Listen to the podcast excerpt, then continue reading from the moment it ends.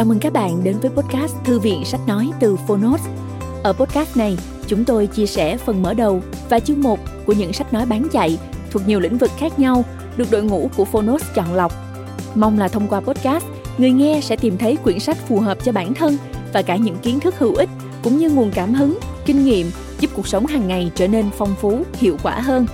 Podcast Thư viện Sách Nói được phát sóng đều đặn vào thứ ba, thứ năm và thứ bảy hàng tuần. Mời các bạn cùng đón nghe. Và nếu yêu thích nội dung này, hãy tải ứng dụng âm thanh số và sách nói có bản quyền Phonos để nghe trọn vẹn cuốn sách. Ngoài ra, Phonos còn sở hữu hàng ngàn nội dung số hấp dẫn khác như tóm tắt sách, ebook, thiền, truyện ngủ, nhạc chủ đề vân vân. Hẹn gặp lại các bạn tại ứng dụng sách nói có bản quyền Phonos nhé. Còn bây giờ, hãy cùng lắng nghe cuốn sách của ngày hôm nay.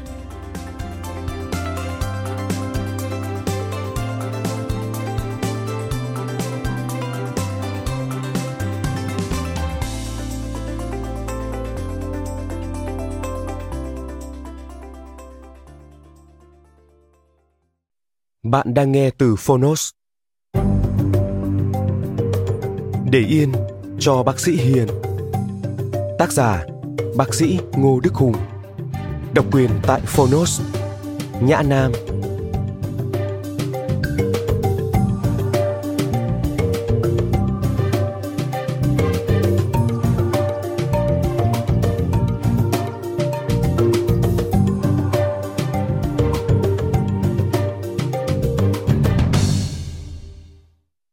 Khuyến cáo 1. Đeo khẩu trang trước khi mở sách 2. Chuẩn bị khăn thấm nước 3. Không vừa ăn vừa đọc nếu chưa nghe huấn luyện về phương pháp lấy dị vật đường thở 4. Dễ bị cho là biến thái nếu sử dụng tại nơi công cộng 5. Không dành cho phụ nữ có thai và cho con bú Lời nói đầu Ngày biết tin đỗ vào đại học y là lúc mình đang ngồi dạng chân dã cua cho mẹ nấu canh. Mẹ mình lầm bầm bảo, cái loại mày mà trượt ấy thì chỉ có đem ra xe rác mà đổ. Con trai nhát như cấy, đến con nhện còn sợ, thì sau này làm được trò trống gì? Mình ngồi rụt cổ lại, không nói câu nào. Sách vở đã gói ghém chuẩn bị cho năm sau thi tiếp. Thế quái nào mình đỗ? Rồi lơ ngơ thế nào, bây giờ làm hẳn bác sĩ hồi sức cấp cứu, suốt ngày tiếp xúc với người chết. Hoảng hốt phết. Học đại học nhàn lắm. Ngày xưa, mình đã từng hùng hục học để thỏa mãn viễn cảnh tươi đẹp đó. Hóa ra mình bị lừa. Vừa vào đến trường y, chưa kịp ngẩng đầu lên nhìn trời, đã bị vùi dập. Quanh năm suốt tháng, toàn học với thi. Cái đầu lúc nào cũng cúi gầm xuống, nhìn ngón chân cái, mỗi lần bị túm là được các thầy cô hỏi. Trả lời không xong thì lại cắm mặt xuống ngón chân cái, di di xuống đất, hết sức khổ sở. Đến nỗi bây giờ không dám nhìn lại ngón chân mình nữa, và có lẽ chúng mòn hết cả vân chân rồi. Mình cùng các bạn bị thầy chửi cho tối tăm mặt mày, mây mưa vần vũ. Chửi cho đến tận bây giờ vì tội ngu, ăn gì mà ngu thế? Bị chửi nhiều, đâm quen Hôm nào yên bình quá, tự nhiên thấy trống vắng. Mà ngu thật, so với lũ bạn cùng lứa làm ngành nghề khác, mình giống như con gà công nghiệp đúng nghĩa không sai tí ti ông cụ nào. Mười mấy năm, từ lúc bước vào trường y đến giờ, mình đi thi đến mụ cả người. Mỗi cuộc thi là một đòn cân não với mức độ khủng bố tăng dần theo thời gian. Lúc 28 tuổi, nghĩa là bạn bè mình có đứa đã lên làm trưởng phó phòng công ty nào đó lương cao vời vợi. Mình vẫn lọ mọ học bài và đầu bù tóc rối đi thi, không biết cuộc đời xung quanh có gì. Khổ, một lũ gà vịt già khú rồi, vẫn chẳng biết quay cấp, lờ ngơ như bò đeo nơ. Áp lực điểm 7 là điểm liệt với bọn bác sĩ nội chú làm chúng phát rồ. Trong đám rồ đó có mình. Mười mấy năm sau, mình rút ra kết luận. Thi đại học chả si nhê gì với thi hết môn trong trường y Hồi thi đại học, mình chả đến nỗi sợ vãi cả ra quần như khi học và thi nội chú. Có dạo mình phải thi cùng cao học, có bà chị kín đáo chép bài lên chân để cấp bi. Ngồi phòng thi, thản nhiên gác chân lên đùi, chép bài ngon lành. Vô phúc phần thi không ngờ đến, lại chép vào đùi. Mình ngưỡng mộ lắm, mắt tròn mắt dẹt mà nhìn. thầy đi qua túm được bảo tôi không bắt cô về tội quay cấp, nhưng phạt cô trượt vì tội khiêu dâm tổ chức. Mỗi năm, đến kỳ thi tuyển sinh mới, mình giờ lại phải gánh thứ quyền rơm vạ đá đi hướng dẫn các cháu đang hừng hực khí thế nhầm vào trường. Năm nào cũng phải đi học quy chế tuyển sinh, sợ chết khiếp vì bao nhiêu thứ mánh khóe, máy móc gian lận. Được dặn dò cẩn thận, đừng có đem thái độ ra làm các cháu sợ và nhất là phát hiện sớm cháu nào có ý định khiêu dâm tổ chức, kẻo không bị kỷ luật thì chết. Hóa ra đi coi thi, sợ hãi, chẳng kém gì đi thi. Lại tiếp tục vãi ra quân. Và mình không biết từ bao giờ, từ sĩ tử qua không biết bao nhiêu kỳ thi đã bầm dập trở thành tử sĩ với ngón chân cái mòn hết vân. Giờ cũng đã trở nên quen thuộc với việc lăn lộn ở những căn phòng mà mọi cái giường đều từng có người chết. Nhẹ tênh.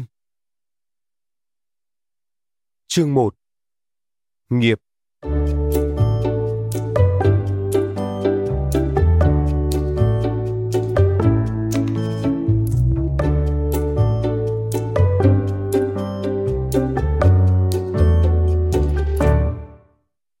Trường y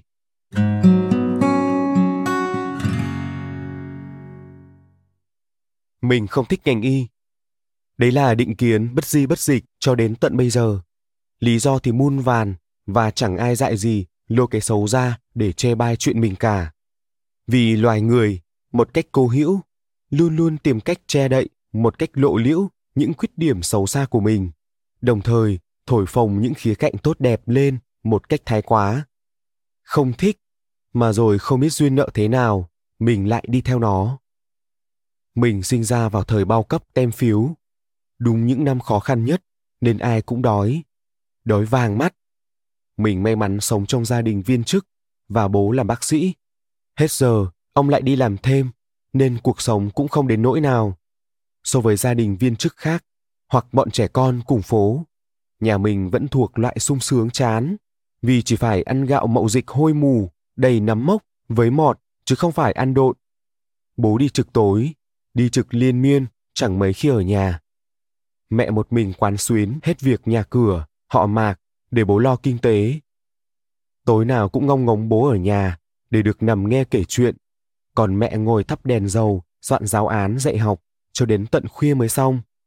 Thỉnh thoảng, bệnh nhân lại mang đến nhà biếu ít khoai, ít gạo, thậm chí cả mấy bó củi đun bếp. Sân nhà mình rộng, bọn trẻ con thường tập trung chơi bời, cãi nhau ầm ĩ Mẹ thỉnh thoảng lại bắt một nồi khoai hoặc rang một rổ ngô, nhai gãy răng ra cho cả bọn ăn vì biết chúng nó đói.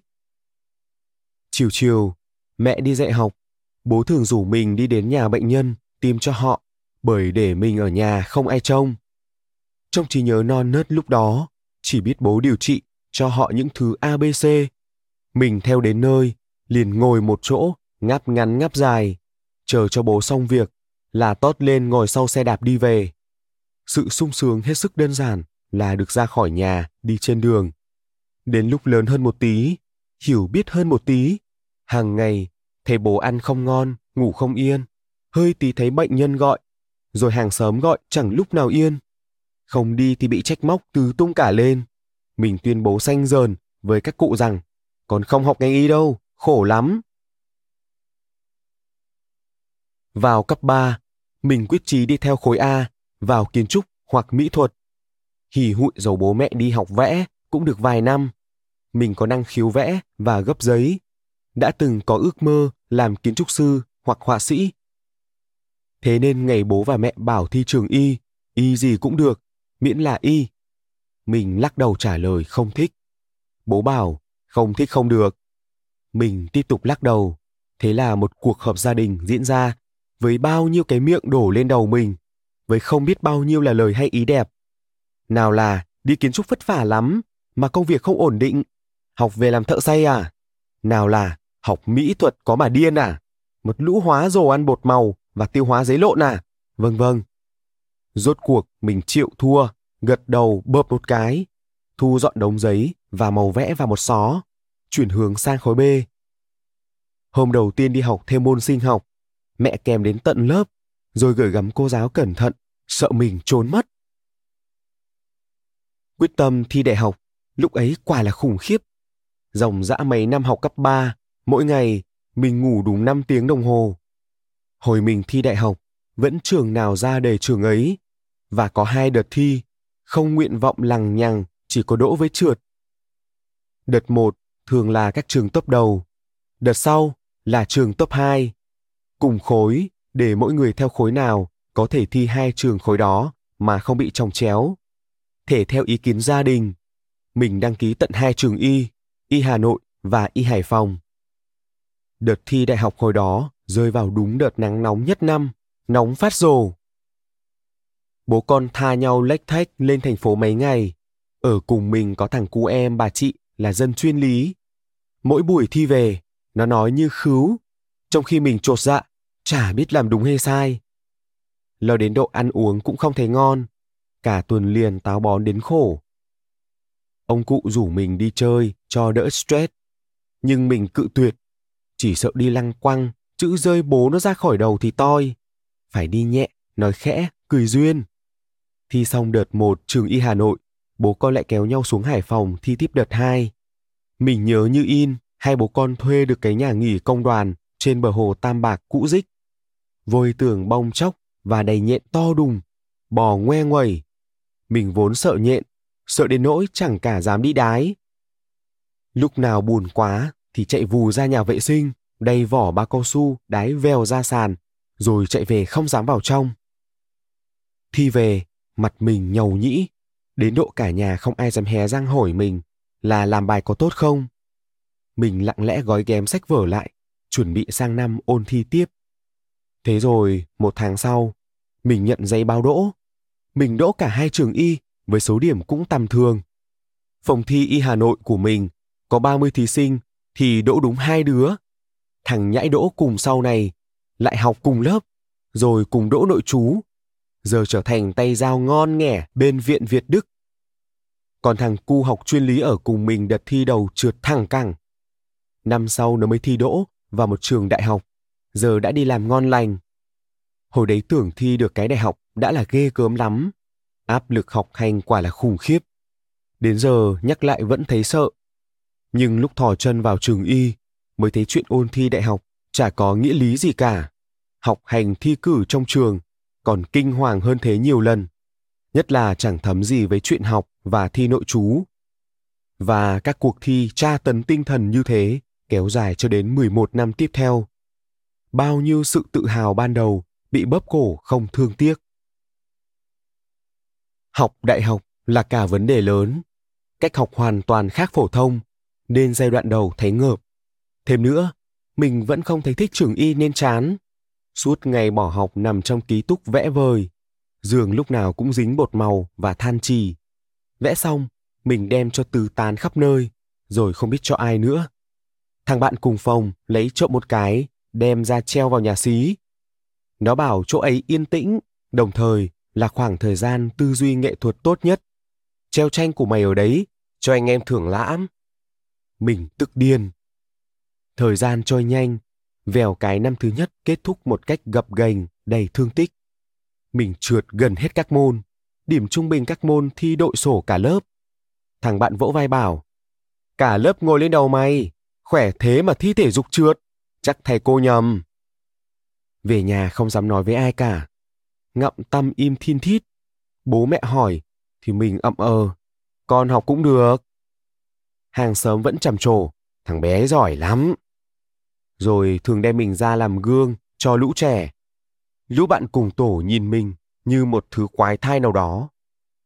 Cả mùa hè ấy không được chơi ngày nào, chỉ mỗi nhiệm vụ đi thi lại.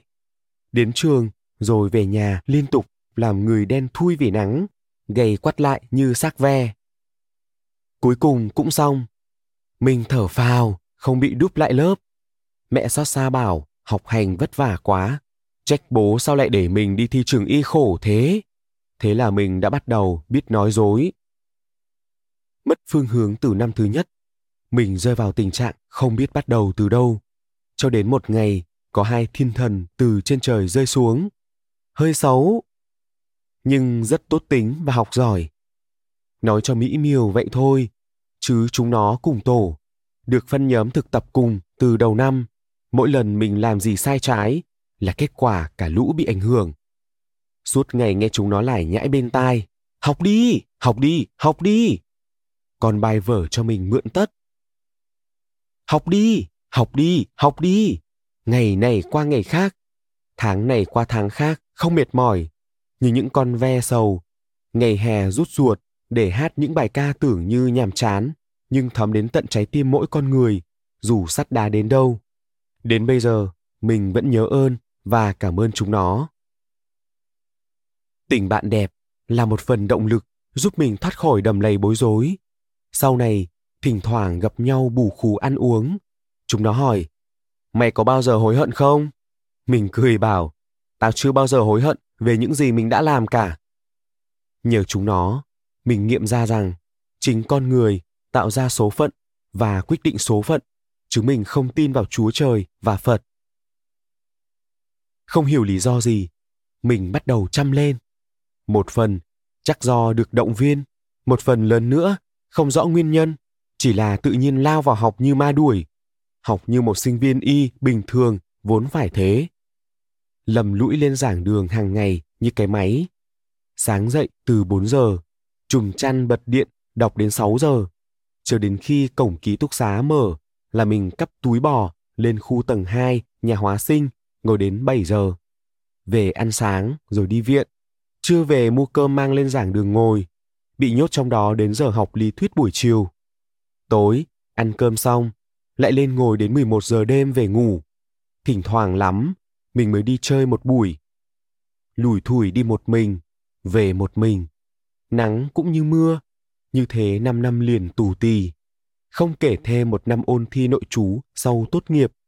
Lũ bạn cùng tổ vẫn nhìn mình như một thứ quái thai nào đó. Kết thúc 6 năm, người mình gầy như con mắm, bụng dính ra đằng sau lưng. Đến viện Bạch Mai học, có thầy nhìn thấy hỏi, Cậu có nghiện không?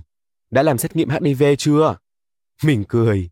Thành quả đầu tiên của việc học hành chăm chỉ là vài năm sau, ngay cả mấy môn chính trị phát rồ mình cũng toàn điểm giỏi. Lũ bạn thì thào, thằng này bị điên. Chỉ có mình không biết là mình đã điên chưa. Suốt những năm đại học, mình thích duy nhất một đứa bạn. Chỉ thích thôi, chưa yêu. Nó cũng biết điều đó, chỉ hai đứa biết, ngoài ra không ai biết. Nhờ nó mà mình làm ra được mẫu trái tim đôi bằng đồng tiền đầu tiên. Nó là người đầu tiên mình tặng. Nó biết điều đó rồi đột ngột trái tim mình đóng chặt lại. Cả hai cũng chẳng mảy may nghĩ ngợi gì. Mẫu monogamy ấy mình sẽ vẫn mãi mãi dành cho người bạn ấy. Dù sau này mình phổ biến khắp nơi, đến nỗi không ai còn biết đến tác giả nữa. Đến độ, cách đây vài hôm, đi uống cà phê, mình gấp cho một đứa bạn khác mẫu này. Nó khen, khéo tay nhỉ. Mình khoe, đây là sáng tác của tao đấy. Nó nhe mắt bảo, nói phét, bọn trẻ con gần nhà tao gấp đầy cái này. Mình cười xòa. Bây giờ, đứa bạn mình thích ấy đã có gia đình. Nó từng tâm sự. Ngày xưa tí nữa tao yêu mày. Mình cười bảo, con người tạo ra số phận. Nếu tao yêu mày thì có lẽ mày đã mất cả cuộc đời này. Đôi khi sự bất thành lại là hạnh phúc. Ngày mình đạp xe 30 km về nhà, mồ hôi nhễ nhại, chỉ để khoe với bố mẹ. Mình được học bổng kỳ đầu tiên. Cũng là ngày mình nhận được tin mẹ phát hiện ung thư phổi đã sang giai đoạn muộn. Khối u trung thất nằm sát quai động mạch chủ, khó can thiệp. Chẳng biết nói gì. Mẹ khóc, bố khóc. Riêng mình không khóc. Mình biết mẹ thương hai chị em mình.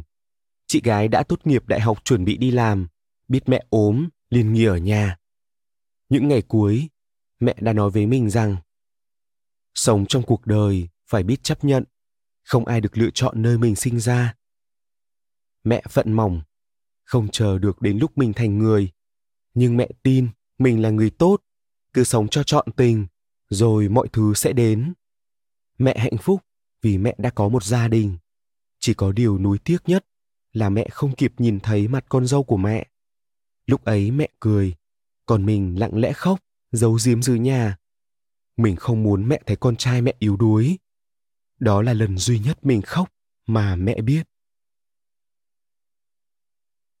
Rồi mẹ mất vào một chiều khi mình đang ngoài Hà Nội. Mãi sau này, khi ngồi uống trà buổi sáng với bố, mình hỏi, tại sao lúc ấy không gọi con về? Bố thở dài, mẹ muốn ra đi một cách thanh thản. Mình nghiệm ra rằng cuộc đời mỗi con người là những chuyến đi, có những chuyến đi gặp gành đầy nuối tiếc, đầy dự định giang dở và người ta không cam tâm bước lên nó. Họ đi với đôi mắt khép hờ. Có những chuyến đi khác trên con đường vạch sẵn, dù không đến được cuối cuộc hành trình, thì bước chân vẫn nhẹ nhàng. Bởi họ có niềm tin, một giấc ngủ say không vương vấn như cuộc đời cho ta thế. Và mình vẫn băn khoăn, không biết liệu mẹ còn nuối tiếc điều gì. Câu trả lời dường như vẫn còn bỏ ngò. Ngoảnh đi ngoảnh lại, thầm thoát đã 11 năm. Thời gian trôi nhanh như bị đánh cắp. Đến bây giờ, bố vẫn còn dây dứt vì câu nói của mẹ. Nghe các cậu các gì kể ngày mẹ mất, mẹ có nói với bố rằng có lẽ sai lầm lớn nhất của đời là cho mình đi học y.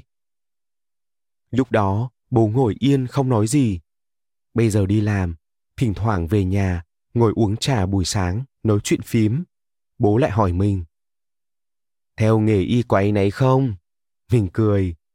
Đó là cái nghiệp mà con phải theo suốt cuộc đời rồi. Có cho lựa chọn lại cũng đã muộn. Hồi học y, mẹ đi xem tử vi về bảo, mày không thích hợp gì hơn nghề bác sĩ hoặc nghề thầy giáo. Bây giờ thì làm cả hai trúng pháp rồi còn gì. Và mình bắt đầu tin cuộc đời có duyên nợ. Cảm ơn các bạn đã lắng nghe podcast Thư viện Sách Nói. Podcast này được sản xuất bởi Phonos, ứng dụng sách nói có bản quyền và âm thanh số dành cho người Việt. Hẹn gặp lại ở những tập tiếp theo.